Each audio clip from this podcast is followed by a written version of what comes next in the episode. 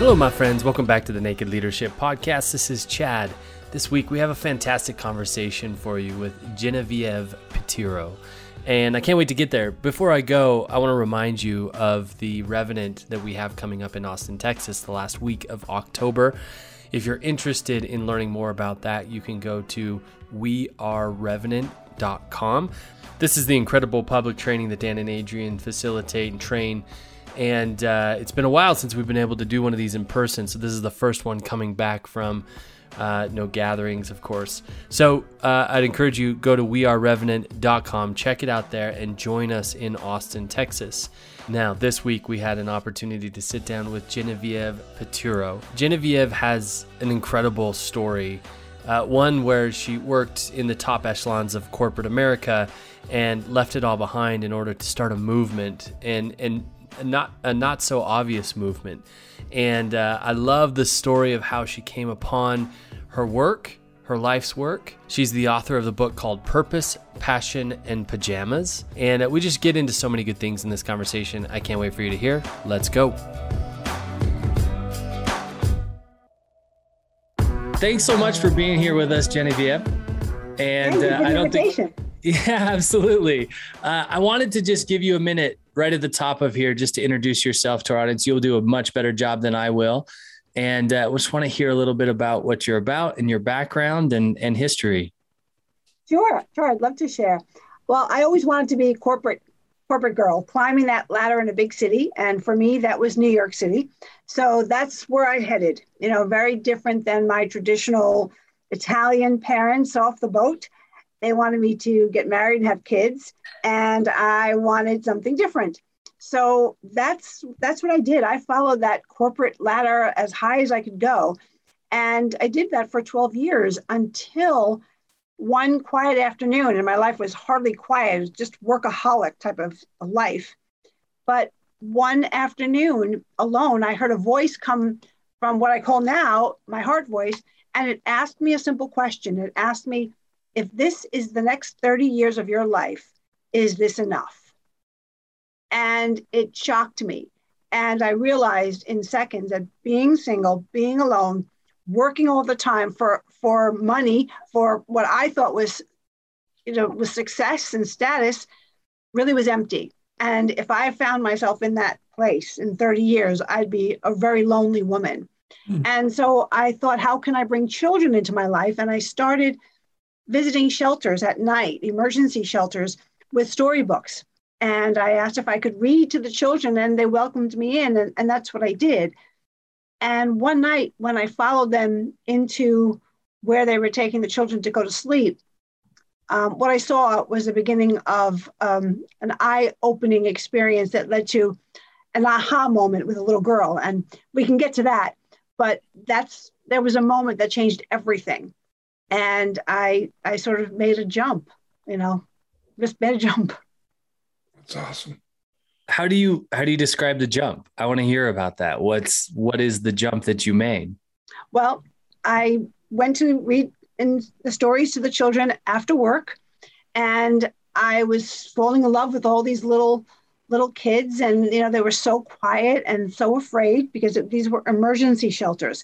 And I wasn't really privy to what happened to each of them, but I could sort of tell that it was, pretty severe, and they were traumatized. And it was early on, the police or the social workers had just brought those children to the place I was visiting, and they needed to keep them calm. So I was reading at night, and it was very quiet. And when I saw how they were going to sleep in the clothes they were wearing, which for the most part were soiled or didn't fit well, and two or more on a surface, nice staff, but my mom tucked us each in. We were four kids, and we had her at our bedside, and it was loving, and there was laughter and, snacks and story after story, and of course, pajamas. So when I was leaving one night, when I had those memories flood to me, and it was heartbreaking to watch that this was how these children were going to sleep, I asked if I could bring some pajamas next time. And they thought that was a lovely idea, and sure. So I did, and I was so excited. Now, I already knew my passion for my job was really really lessening because I was falling in love with these children and just spending time with them. And when I bought the pajamas and started handing them out, one little girl was so afraid to take them. She just kept telling me no. And when I kept trying gently to have her take them, showing her that they were soft and they would fit her, she whispered in my ear, "What are pajamas? What are they?" And she was about 6 years old. And I remember I was so glad I was already kneeling down, because that just was like a blow to my heart. And I had to explain without crying to this little girl what pajamas are, and that you can change for bedtime and you can wear something that's really soft and she'd have a really nice sleep. And I couldn't get her out of my mind day and night. And it became this obsession. And it was very difficult to stay focused, my job, and I needed to pay my mortgage and I needed the money, but all I really wanted to do and all I did in every moment I could was shop for pajamas and deliver pajamas and try to get, glimpses or moments with the children that would really just fill my heart. And before getting fired, I had to jump. And it was really difficult. My heart was going one way. My head was fighting it every step of the way. But through ups and downs, it's been 20 years, and Pajama Program has, we've just celebrated 20 years with 7 million pajamas and books to children through 63 chapters we have across the US. So it's been a loving road and a challenging road, made a lot of mistakes, and thankfully helped me rally. That's beautiful. Congratulations on the anniversary. That's amazing. Thank you. And the impact. It takes thousands of people. I'm sure. Yeah. I'd love to, your book is Purpose, Passion, and Pajamas. And I think that word purpose sticks out to me first as we start this conversation. I'm curious for you, how do you define, I don't even know if defining it is what I'm asking for, but how do you view, what's your relationship to purpose? We work with leaders and CEOs and founders. And I personally have coached a few of them who have let me know, in their work, they don't feel like they're living their purpose, or they haven't found their purpose. And I think that's always an interesting statement or sentiment. And I've spent a lot of time thinking about, what does it mean to live our purpose? Is it something that we find? Is it, what is it? So I'd love to hear just from you, how you relate to this idea of purpose. Right. So many thoughts. Sometimes we go looking and want to find our purpose, and sometimes our purpose finds us. And I think that's what happened to me. But regardless, I used to think purpose was something that famous people, the lucky people had, people who were really changing the world, Einstein and Deepak Chopra and Oprah and all these wonderfully talented people who were blessed to have been given this gift of purpose. But I'm not one of those people. I was a regular person working, doing a job, fell into this and let my heart speak to me and direct me. Looking back on it, I can say this is what happened, but I know for a lot of people, it's scary. You don't know what to do, especially when you realize, like I did, is this really all there is? Is this why I'm here? Isn't there something more fulfilling? Isn't there something I can do, if not to change the world, change something? And, we have to first believe that we all do have a purpose. And I teach a few ways to find your purpose, but it's in all of us. It's in all of us. It's in our heart. And we have to find the courage to ask ourselves, because I think most of us have an idea of what it is, and we push it on the back burner for a lot of reasons. And in this pandemic time, it's been a big reflective time. And I think it's the time for people to bring that back burner purpose, that passion, and honor it, even if it's just a slide into your life and not a jump like I did. Yeah, it's, you you said something that kind of clicked to me, which is some people aren't, like, I know for me, purpose came out of wounds that I have. And I don't think that's always the case. I think people can be inspired into their purpose as well, much like you were. But I know some of the wounds in my life have that I've been that the reluctancy towards my purpose was first I needed to get connected to those wounds. Right? For me, family is a big deal, but I had to face the breaking up of my family to want to come home and have a family. Right? And then doing that, it just, what I used to be afraid of became something I was passionate about. But I think you really nailed it. There's two, I think there's either you're deeply inspired into it, or, you might even take that trek through something that has wounded you and you'd say, I don't want to touch that thing again. And then it draws something out of you. You're out of the courage to go back into it and fan the flames of, I'm afraid that if I'll be let down again, so I don't even want to touch it. Right. Yes. I agree with you 100%. Yeah. But it was very inspiring to hear. When you talked about that 6-year-old, it's quite touching. She stays with me every day. I mean, and through the hard times when I really thought, what am I doing this? Am I really changing? Am I really helping? It's a pair of pajamas. I'm not giving them a home. I can't take them in. I can't build them a house. I can't, promise to feed them every day. And then, there are so many stories of what happened just in the nick of time to take me off that slide down. Yeah. And it's the human connection. It's all about sharing. And I'm guessing, Dan, that when you started to open up, you felt supported. Oh yeah. In a number of ways. My work took me into prisons with kids out of gangs. That's how I met Adrian, and I know that feeling. I was in a gang. He suggested. Adrian actually hired me to work with. I had been doing work with gangs, kids coming out of gangs, and felt exactly what you said. I can't take them home. I can't feed them every day. I can't change their circumstances, but I realized I could be with them in a way that being with them might give them more courage to go forward towards what they were committed to and carry, and I do trainings. We did character trainings, leadership trainings to help people, them think about other possibilities than the ones that the culture just seemed to open up for them. So, and I think maybe Adrian and Adam, Dan, you would resonate. When you're on purpose, there are mysterious things in the universe that cross your path in the nick of time, right? I mean, I worked hard as a workaholic, and I credit any success to me working hard.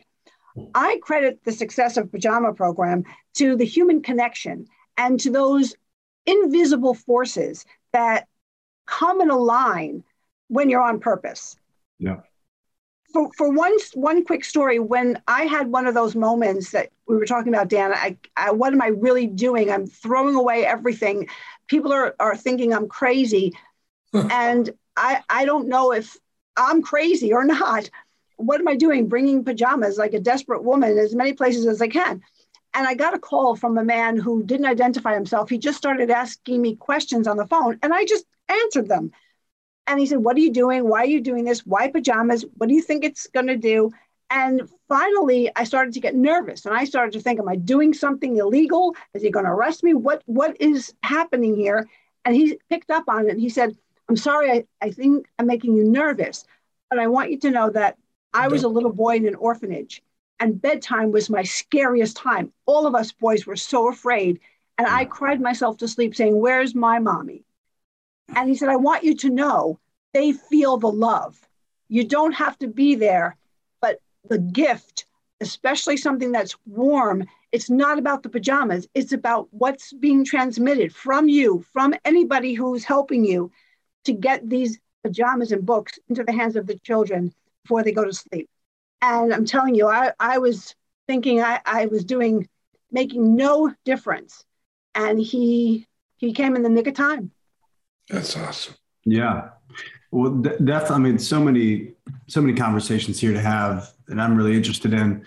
That makes sense to me. You know, in the midst of chaos, like what's our touchstone is a, you know, and it seems like if in so much chaos for these kiddos, like maybe knowing they've got their set of pajamas that are theirs that they get to put on at night. And it's like their own kind of touchstone came to mind, but like their thing, you know, that if, as long as I've got this, I can handle the other things. And it's like a stabilizing, connective object, you know, that's symbolic, right? An anchor. Yeah, it's an anchor. You know, I there's so many things that are interesting here. Even that question you asked yourself, and I'm thinking about audience members, people that are listening to this, you know, it takes guts to say, is this enough?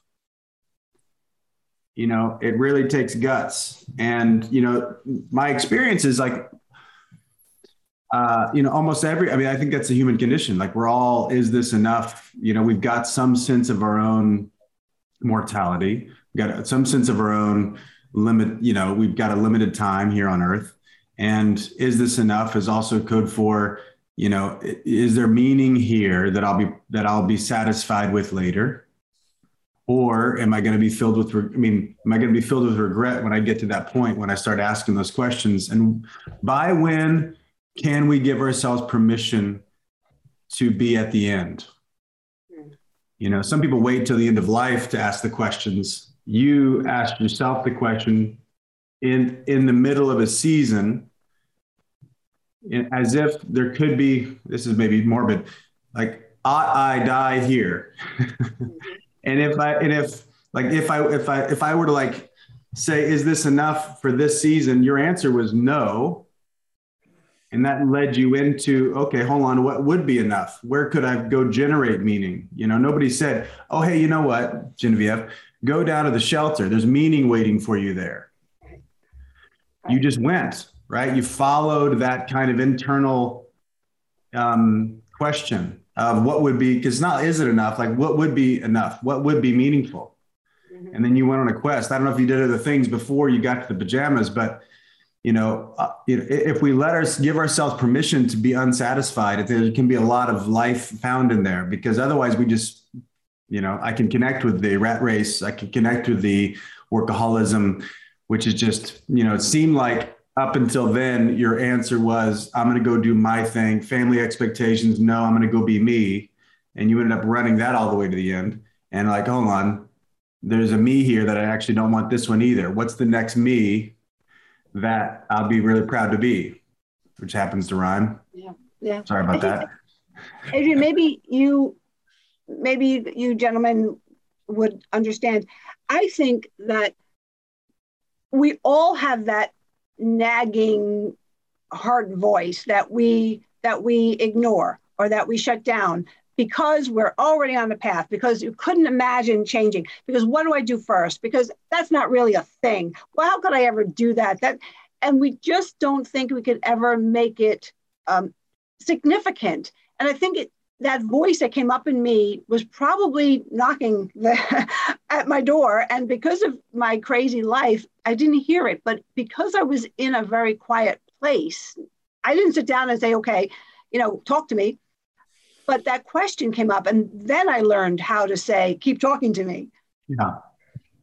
I think we need the courage to listen and to say, talk to me. And, yeah. And I think you hit another thing. You not only did so you heard it, but you also courted it. Mm-hmm. You didn't just hear it. You heard it and pursued it and courted it. And it's like, you know, if you left it alone, it would die. You're right, Dan. That's a good way to put it. Courted it. Yeah, it because it's almost as if it has its own life. Yeah. And that if you give your life to it, the calling, whatever that is, whatever calls you, whatever beckons you, that by pursuing it, it pursues you, or it comes to you. You mentioned these things, these serendipitous, you know, synchronistic, you know, invisible, whatever's mechanically happening in the world. You know, like they come together in a way that supports your purpose, but you made yourself available. You courted it. You put yourself out there. You were willing to be vulnerable to it, which it's like a demonstration of love and faith. Yeah. It's a lot for us to trust ourselves. Yeah. Yeah. And the trust, the universe, if you will, God, the universe, that it's going to come back. Yeah. I have a question. You mentioned this idea of being obsessed with it. Like you got obsessed with it. That's the word you used. And I thought that was really telling, also a nice window into kind of how you possibly, what I'm making up about it is that's how you knew this is the direction you should go, is like that obsession. That I'm curious, how have you identified, or are there any characteristics that you've identified of what it's like to live in your purpose? Well, yes, it's definitely an obsession. It's an obsession. And I was always centered. I was always excited. I was never tired. That being said, of course, I lost a lot of sleep and I cried a lot and worrying about, was I doing the right thing? But it was consuming, but the most grounded, the most real, the most connected I felt to anything ever. And it was never a question was, should I be doing this? It was only the question of, how can I make this better? How can I still pay my mortgage? How can I grow this so that more children will get pajamas and books? How can I share the story? It was just how. And I think if you ask yourself how, the answers come because you're asking the right question. You know, it's interesting because I think that's also evident of the calling. Shutting it down is figuring out how you can't do it. Answering the calling, courting it is, how can I, what's possible here? I mean, you're answering the call of what's possible, which will trouble you because then you have to go into, is this really worth it? Am I doing the right thing? Is it going to make a difference? Like all those questions come along behind it, which would cause me to even get more focused on, more detailed into what's it calling me to? How can I make it mean something? What are the indicators I need to look for? Is it making a difference, right? And then you hear that person, that guy says to you, because you were listening for it, right? And the gentleman says, I was an orphan and, missing my mother at bedtime and father, having some warmth and, and some, it disintermediates the loneliness and the sense of worthlessness that can come by laying alone in the dark at night, not knowing who's there for you. Right, Dan. Right. Yeah. I mean, that's incredible that you listened for that, right? You were in the question, is this making a difference? Should I be doing this? Mm-hmm. And answered back, right? You heard the answer. Yeah. It's because, as you probably know, probably better than I do, all three of you, is that there are naysayers along the way. There are people going to tell you you're crazy. It's not like I started when I was 5 saying, I want to do this when I grow up. It's that everyone knew me one way. Everyone respected my choice and thought success, status is what she's after. She's doing it the right way. She's on her way. She's paying her mortgage. And then, I'm suddenly, I can't even find the words to say I want to give it up, to give pajamas to kids. And there were people, along the way, especially at the beginning, and I know how that sounds, that, women who were colleagues who said, are you crazy? Can't you just do that like on a Saturday? Why do you have to give everything up? How are you going to make, your mortgage payments? Are you really doing anything important for these kids? And they didn't mean to be mean, but it was like being sucker punched. No, yeah. It's interesting because you're talking about what you're doing, but what you're doing is you're doing it because there's a relational connection with the kids, right? And that can't be seen in what's due. The form is just taking you to the place where the opportunity opens up to connect the way what's really captured you is that relationship. So that's hard to communicate. But I noticed, I'm going to read your book. It looks really interesting. Purpose, Passion, and Pajamas is the book. Yes. Yeah, I'm going to read that. I'm just because of what you've described as the connection, right? I can't wait. Thank you. Yeah. And I was just thinking too about, there are, how do I want to say it? Are you crazy? Yeah. Yes. Yeah. I'm crazy. I mean, the crazy compared to what, right? Like there's a track that everyone's on, and most people relate to the track like a slave. like I have to do this, you know? So because this track, and the track is full of what? Expectations, requirements, all that. That's the track. And then if you jump off the track, people on the track judge those that jumped off. Now, why do they do that? One is, I mean, lots of reasons, but, you know, jealousy is one of them. Like oh shit, I wish I could do that. That's like, I think maybe an inspiring one. Some people may say due to envy, like it's like, hey, get back in line. Shh, get back in line. Stop. Because you're, boldness and your courage is convicting to them. I know that when I watch people taking leaps in my life, and if I'm at a place of scarcity, I'll judge their leap because I'm scared of mine. And I think that's a lot of the naysaying comes like, oh, can't you just do it on a Saturday? Well, sure I could, but you know, of course I could do that. And I'd be less crazy in your eyes, but I'm going to go all in over here. Yeah. And you know, it's like, anyway, it's that part of it's really compelling too. I mean, your willingness to have this, what I wrote down, like this captivating or enchanting aim, that is, for me, that's kind of what purpose is. It's like, there's a what out there that requires me to be transformed to meet the what, you know, like you wanted to make that difference with those kids, and then you'll have to like break the spell of the rat race and say, well, hold on, how can I re-engage myself in the world and give myself permission to be crazy? Because of course you can be crazy. Yes, all people that change the world are crazy. Somebody thinks they're crazy. Other people that change the world think they're awesome. Because like, oh, you're one of us. Oh, yeah, you're throwing yourself at it. You don't know a whole bunch more than you do know. And that's great. You know, and then you trust. I know for myself, it's like, if I trust myself, then I'll trust other people, and then I'll go, something just happens out there. It seems like something out there changed me, or it seems like something out there really made a difference for me, but really it's how I was out there that really made the difference. Not like it changed me, but it's like I was transformed and all of a sudden it was there and I didn't see it before. You know, and that's really compelling. And part of the despair I feel in culture is like people just wanting something, unwilling to take a risk to go get it, and then judging the something because they don't want to take the risk. And that's what I love about your story, which I was like really stoked when Chad brought you to us saying, hey, there's a great conversation here with what you're doing, but also how you're doing it and where you came from. Yeah. Very inspiring. I'm curious. I'd love to hear from you what your biggest, like, was there a disappointment that was the biggest for you in the process, like discovering who was with you, who wasn't with you? Like, what was it for you? Well, that was early on because, as I mentioned, I didn't tell many people because how do you tell them?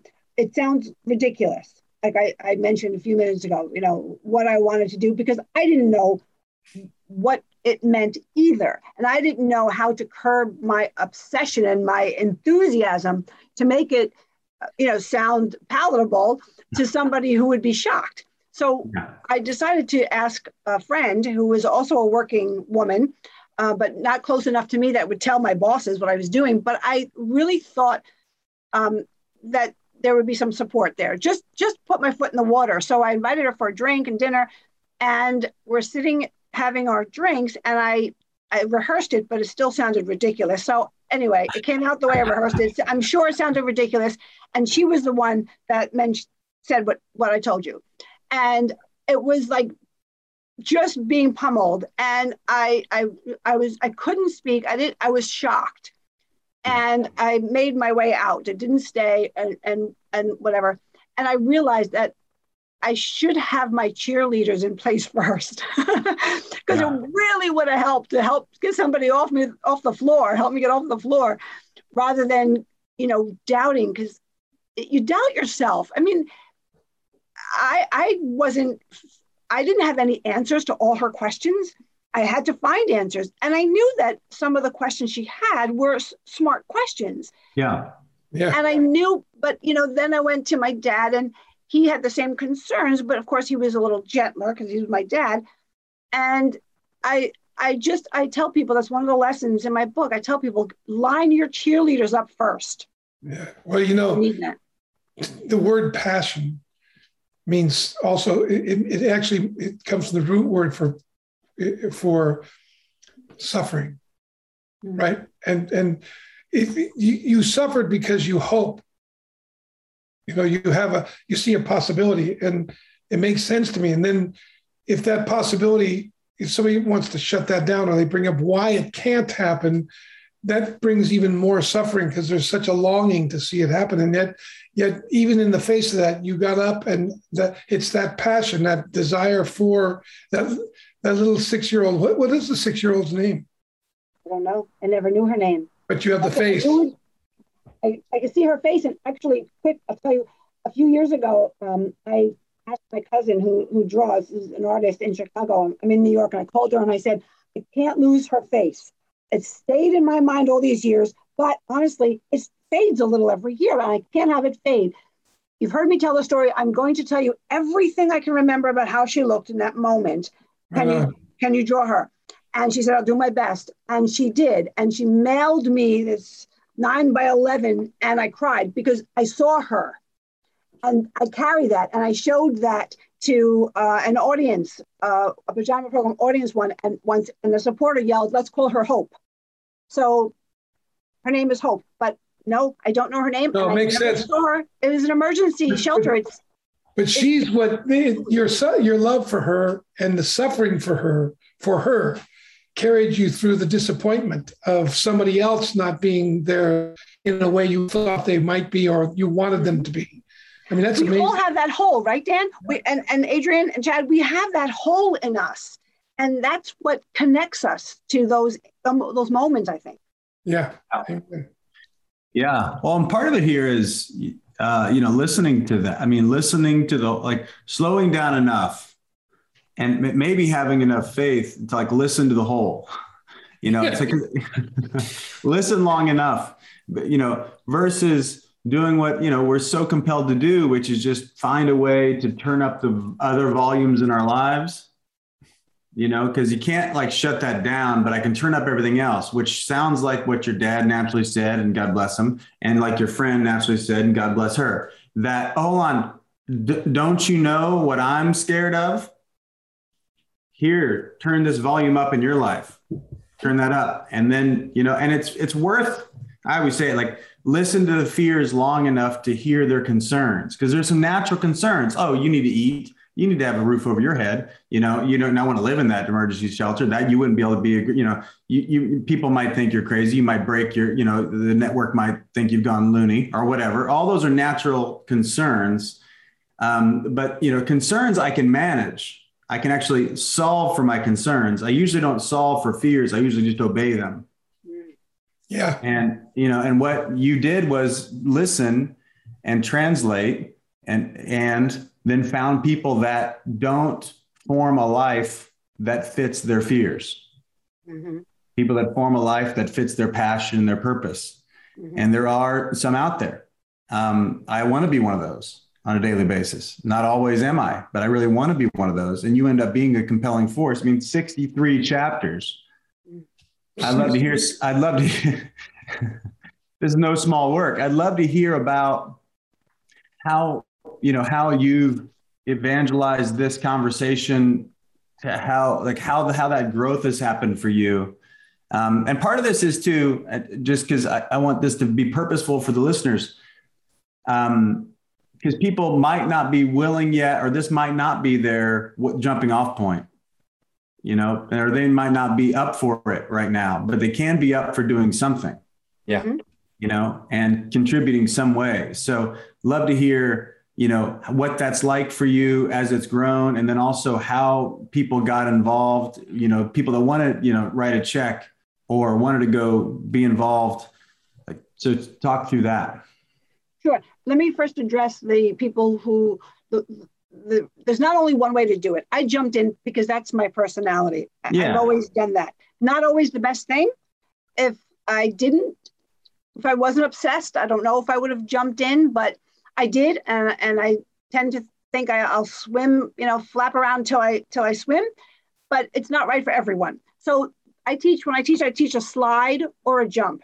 And if, especially after this pandemic, we've all pushed something further back on the back burner. If you slide something into your life that you've wanted to do, that whatever is nudging you for 1 hour a week, it makes all the difference in the world. 1 hour. You don't have to be Adele. If you want to sing, take a lesson. Take one lesson. Join a group.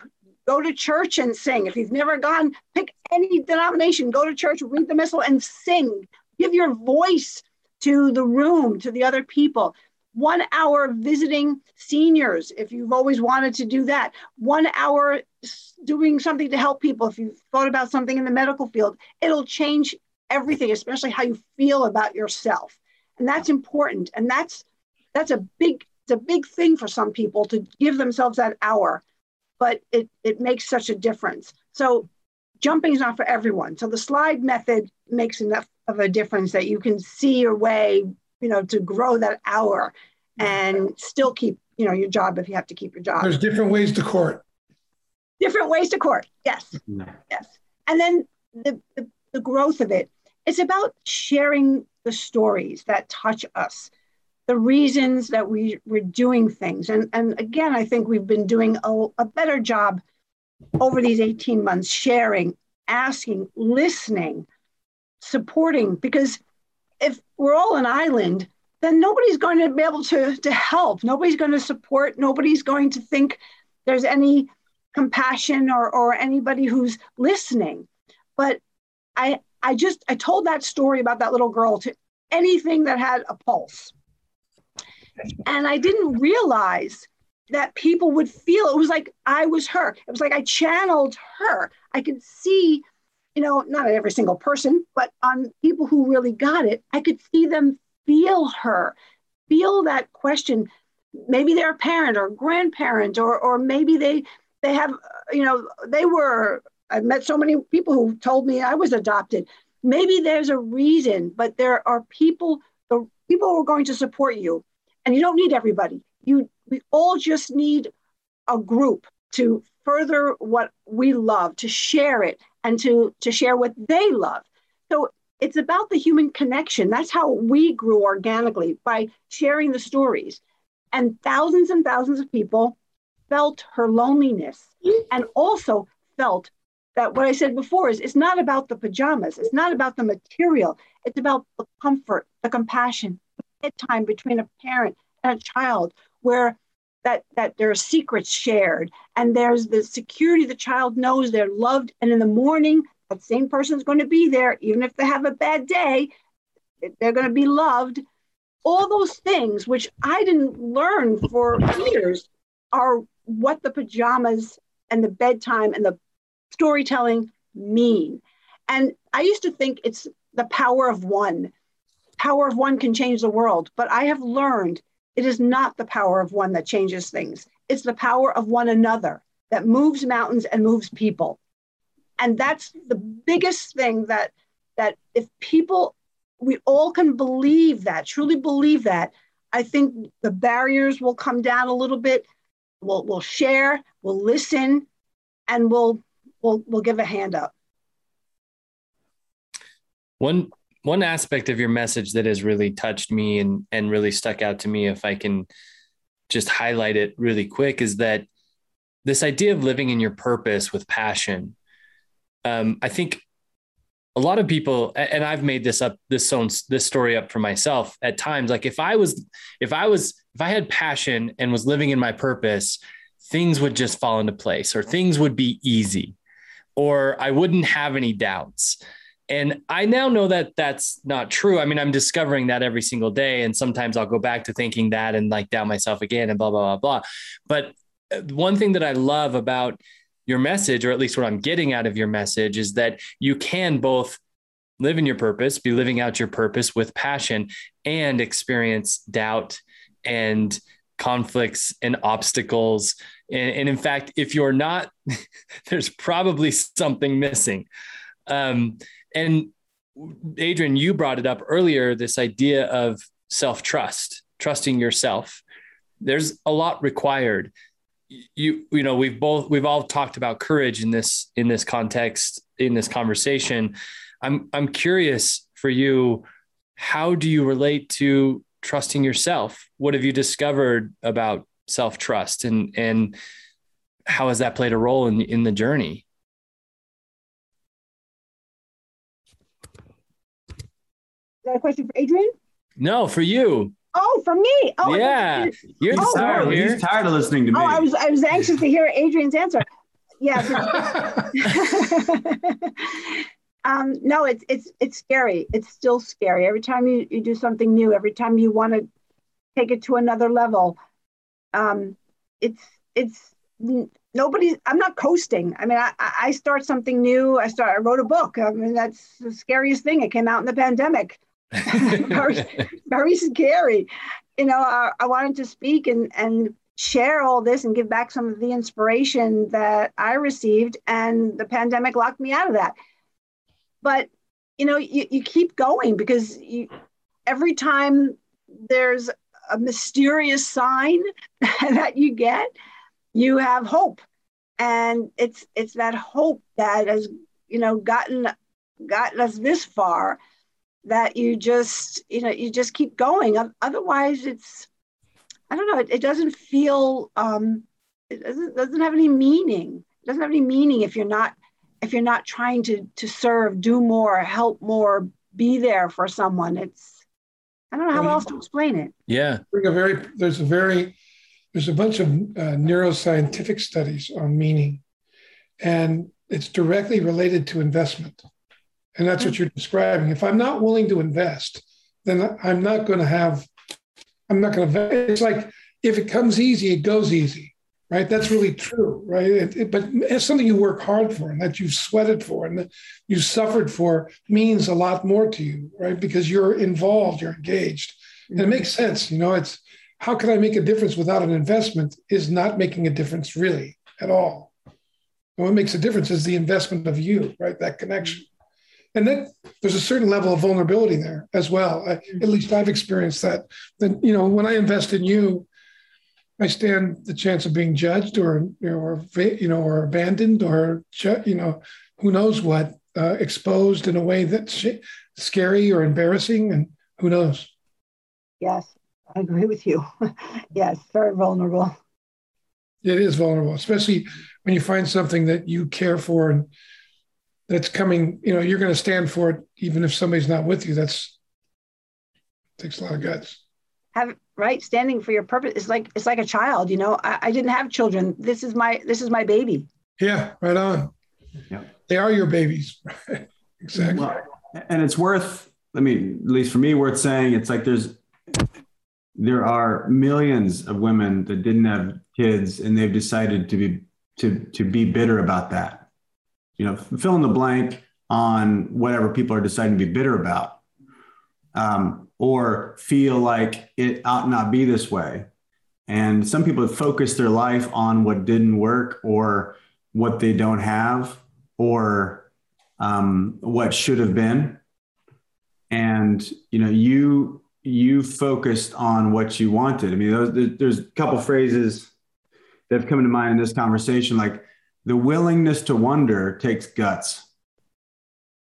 Like willingness to wonder, like, because when you hit that, like, this isn't meaningful. You're really good. You were good at the grind, but there wasn't meaning in it for you. Not anymore. There was at some point. And then the meaning left. And then you were willing to wonder what else could be more meaningful. And then, like, that the next step in that is, which is much more vulnerable, is they're willing to want something. Because then, you know, you'll be compelled to do it. And, you know, and then you might fail yourself. You might put that, you know, conversation on the burner for a long time, like you're talking about. But I'm with you on, like, coming through the last year and a half as a culture, it has really shaken up so many people. And there's a really new window here. I know it is for lots of clients that are, you know, friends and clients. And even for us in our own household, there's something new that can happen, or you can just wait to get back to normal, or you can want something new. Mm-hmm. And if there's ever a time that, like, there's license to really go do something crazy, obviously crazy is a label that that is a description of the norm. Right. So if you want to do something outside the norm, i.e. crazy, usually where life happens, by the way, is getting outside the norm and trying something, you know, taking a risk is naturally invigorating. You know, now's the time. Now's the time to do that. It's like, go be crazy now. You can go back and blame it on COVID later. Just go ahead and go do it now. Like, have the guts now. And, you know, oh, that was a weird thing, blah, blah, blah. Cool. Go do the weird thing now. Mm-hmm. Like, go, you know, slide into something. I mean, I spent years of my life working in a church in Los Angeles. And my responsibility was to build a network between the 3,000 people in the church and, you know, the 11 million people in Los Angeles, and build partnerships in nonprofits, essentially, and then build leadership teams to go out and serve on a regular basis.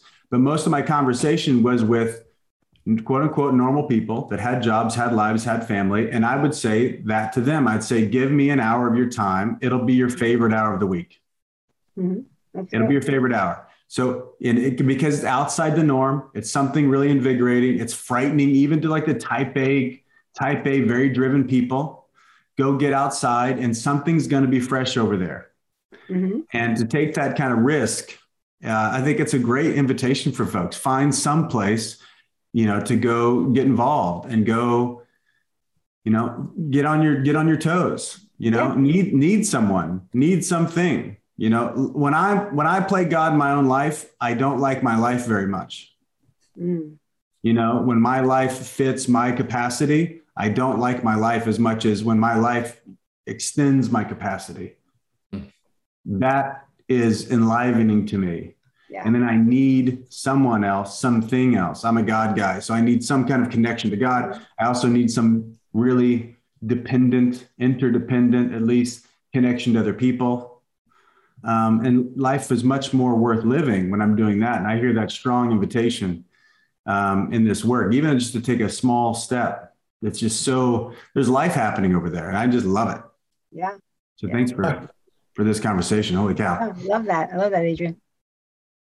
So Genevieve, can you just, as we wrap up this conversation, I would love anybody who's listening to this and is feeling it, feeling maybe some conviction, feeling maybe that there's some opportunity in both reading your book or interacting with you or just wanting to figure out how to bring more purpose and passion in their lives. Is there anything just as a final invitation for them that you have? I'll let you do that. And then also tack onto the end there, how people can obviously get the book, follow you if you put yourself out there on social media and want them to connect with you, whatever makes most sense.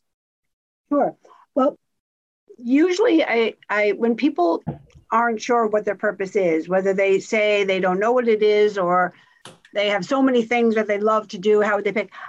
I always start by telling them to find an hour and a half, 90 minutes. An hour is too short. You're always watching the time for when the hour is over. So at least 90 minutes, and find a place where they love being, whether it's home and sitting in a meadow, anywhere, and get themselves whatever will relax them, a glass of wine, a cup of green tea and some cookies, and be alone with a paper and a pen, not a computer, and write down the 10 things you love to do that make your heart sing. Write them with your hand to pen on the paper. Write down the 10 things. Have a sip of wine, have a sip of the green tea. If you're listening to music, fine. If not, fine. And just look over the list and write down how you feel about each one of those things when you say it to yourself. Just a few words. Narrow it down to 3. And look at those 3 things and write down how you feel about each of those 3 things. And then narrow it down to 2.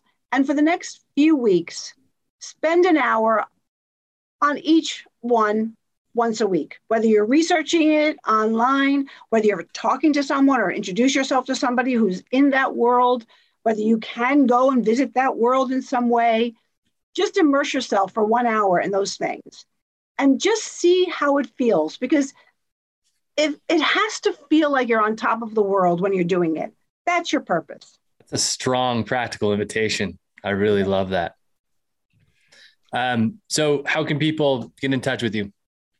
Well, my website's GenevievePiturro.com. Book is there. Contact me at jen@GenevievePiturro.com. I'm a good listener, so I always invite friends or strangers to use me as a sounding board. I'm happy to share things I did wrong, things I did right, shortcuts, or, mentor. So, lean on me. Yeah. Well, thank you again for your time, for your generosity. Congratulations on the milestones and the anniversaries and the work. It's just a beautiful story. So thank you so much. Thank you, Chad. This was really fun, guys. Can we do another hour? Yeah. I'm going to follow up. I want to hear more of your stories. I'll stay in touch with you. I really appreciate your courage and vision. Very inspiring. Thank you. And the same for all of you and your relationship with Adrian. I'd love to know more about it at, whenever you have time. Yeah, I'd love to. Great. Stay connected for sure. Yes, yeah. All right. Bye-bye, everybody. Thank you. Bye, everyone. Bye, guys. Bye.